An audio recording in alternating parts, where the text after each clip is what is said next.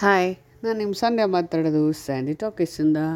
ಸಂಕ್ರಾಂತಿ ಬಂತು. ಸಂಕ್ರಾಂತಿಗೆ ಎಳ್ಳು ಬೆಲ್ಲ ಮಾಡಿಲ್ವಾ? ಮಾಡೋದೇನು ಕಷ್ಟ ಇಲ್ಲ. ನಾನು ಹೇಳ್ತೀನಿ ಹೇಗೆ ಹೇಗೆ ಮಾಡೋದು ಅಂತ ಅದ್ರ ಪ್ರಕಾರ ನೀವು ಮಾಡಿ, ಬೇಗ ಸುಲಭವಾಗಿ ಈ ಕೆಲಸನ ನೀವು ಮಾಡಿ ಮುಗಿಸ್ಬೋದು.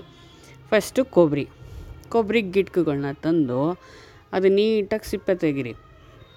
ಸಿಪ್ಪೆ ತೆಗೆದ ನಂತರ ಒಂದು ಪಂಚೆನ ಒದ್ದೆ ಮಾಡಿಕೊಂಡು, ಇಲ್ಲ ಹಳೆ ಬಟ್ಟೆ ಯಾವುದಾನ, ನೀಟಾಗಿರೋ ಬಟ್ಟೆನ ಒದ್ದೆ ಮಾಡಿಕೊಂಡು ಅದನ್ನು ಗಟ್ಟಿಯಾಗಿ ಹಿಂಡಿ, ಈ ಕೊಬ್ಬರಿ ಗಿಟ್ಕುಗಳನ್ನ ಆ ಪಂಚೆ ಒಳಗಡೆ ಅಥವಾ ಬಟ್ಟೆನಲ್ಲಿ ಸುತ್ತಿಟ್ಟರೆ ಒಂದು ಎರಡರಿಂದ ಮೂರು ಗಂಟೆ ಕಾಲ ಸುತ್ತಿಟ್ಟಾಗ ಅದು ತುಂಬ ಸಾಫ್ಟ್ ಆಗುತ್ತೆ ಕೊಬ್ಬರಿ ಆಮೇಲೆ ನೀವು ಯಥಾ ಪ್ರಕಾರ ತೆಗೆದು ಅದನ್ನು ಹೆಚ್ಬೋದು, ಚಾಕುಲಿ ಹೆಚ್ಬೋದು.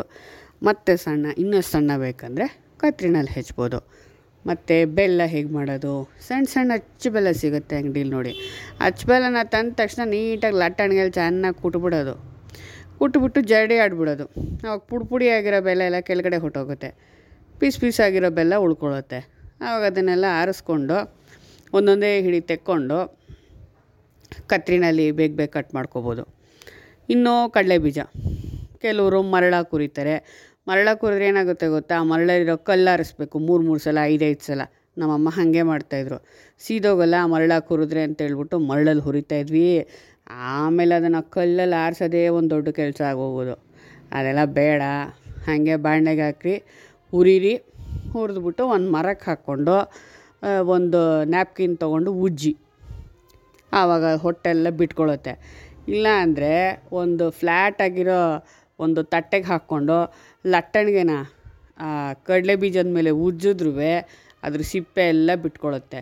ಆಮೇಲೆ ಅದನ್ನು ಒಂದ್ರಾಡಿದ್ರೆ, ಉಫ್ ಅಂದರೆ ಅದ್ರ ಹೊಟ್ಟೆಲ್ಲ ಬಿಟ್ಕೊಳ್ಳುತ್ತೆ ಇನ್ನೂ ಒಂದು ಈಸಿ ಟೆಕ್ನಿಕ್ ಇದೆ. ತುಂಬ ತುಂಬ ಜಾಸ್ತಿ ಕ್ವಾಂಟಿಟಿ ಮನೆಯಲ್ಲಿ ತುಂಬ ಜನ ಇದ್ದಾರೆ ಕೊಡೋಕ್ಕೆ ಅನ್ನೋರು. ನಿಮ್ಮ ಮನೆ ಹತ್ತಿರ ಇರೋ ಕಾಫಿ ಕ್ಯೂರಿಂಗ್ ವರ್ಕ್ಸ್ ಇರುತ್ತಲ್ಲ, ಅಲ್ಲಿ ತೊಗೊಂಡೋಗಿ ಅವ್ನು ನೀಟಾಗಿ ಫ್ರೈ ಮಾಡಿಕೊಡ್ತಾನೆ. ಅದನ್ನು ಸಿಪ್ಪೆ ಬೀಜ ಬಿಟ್ಕೊಂಡಿರುತ್ತೆ, ಅದನ್ನು ಮನೆಗೆ ತಂದು ಒಂದ್ರಾಡಿದ್ರೆ ಆಯಿತು ಮರಕ್ಕೆ ಹಾಕ್ಕೊಂಡು ಕೇರಿದ್ರೆ ಒಟ್ಟು ಕಡಲೆ ಬೀಜ ಬಿಟ್ಕೊಳ್ಳುತ್ತೆ ಈ ಟಿಪ್ಸ್ ಎಲ್ಲ ಉಪಯೋಗಿಸಿ ಬೇಗ ಬೇಗ ಎಳ್ಳು ಮಾಡಿ. ಸಂಕ್ರಾಂತಿ ನಿಮಗೆ ಶುಭವನ್ನು ತರಲಿ. ಈ ಸಂಕ್ರಮಣದಲ್ಲಿ ಎಳ್ಳು, ಬೆಲ್ಲ ತಿಂದು ಒಳ್ಳೆ ಮಾತಾಡಿ. ಹ್ಯಾಪಿ ಸಂಕ್ರಾಂತಿ. ಸಿಗ್ತೀನಿ ಮುಂದಿನ ಪಾಡ್ಕಾಸ್ಟಲ್ಲಿ ಬಾಯ್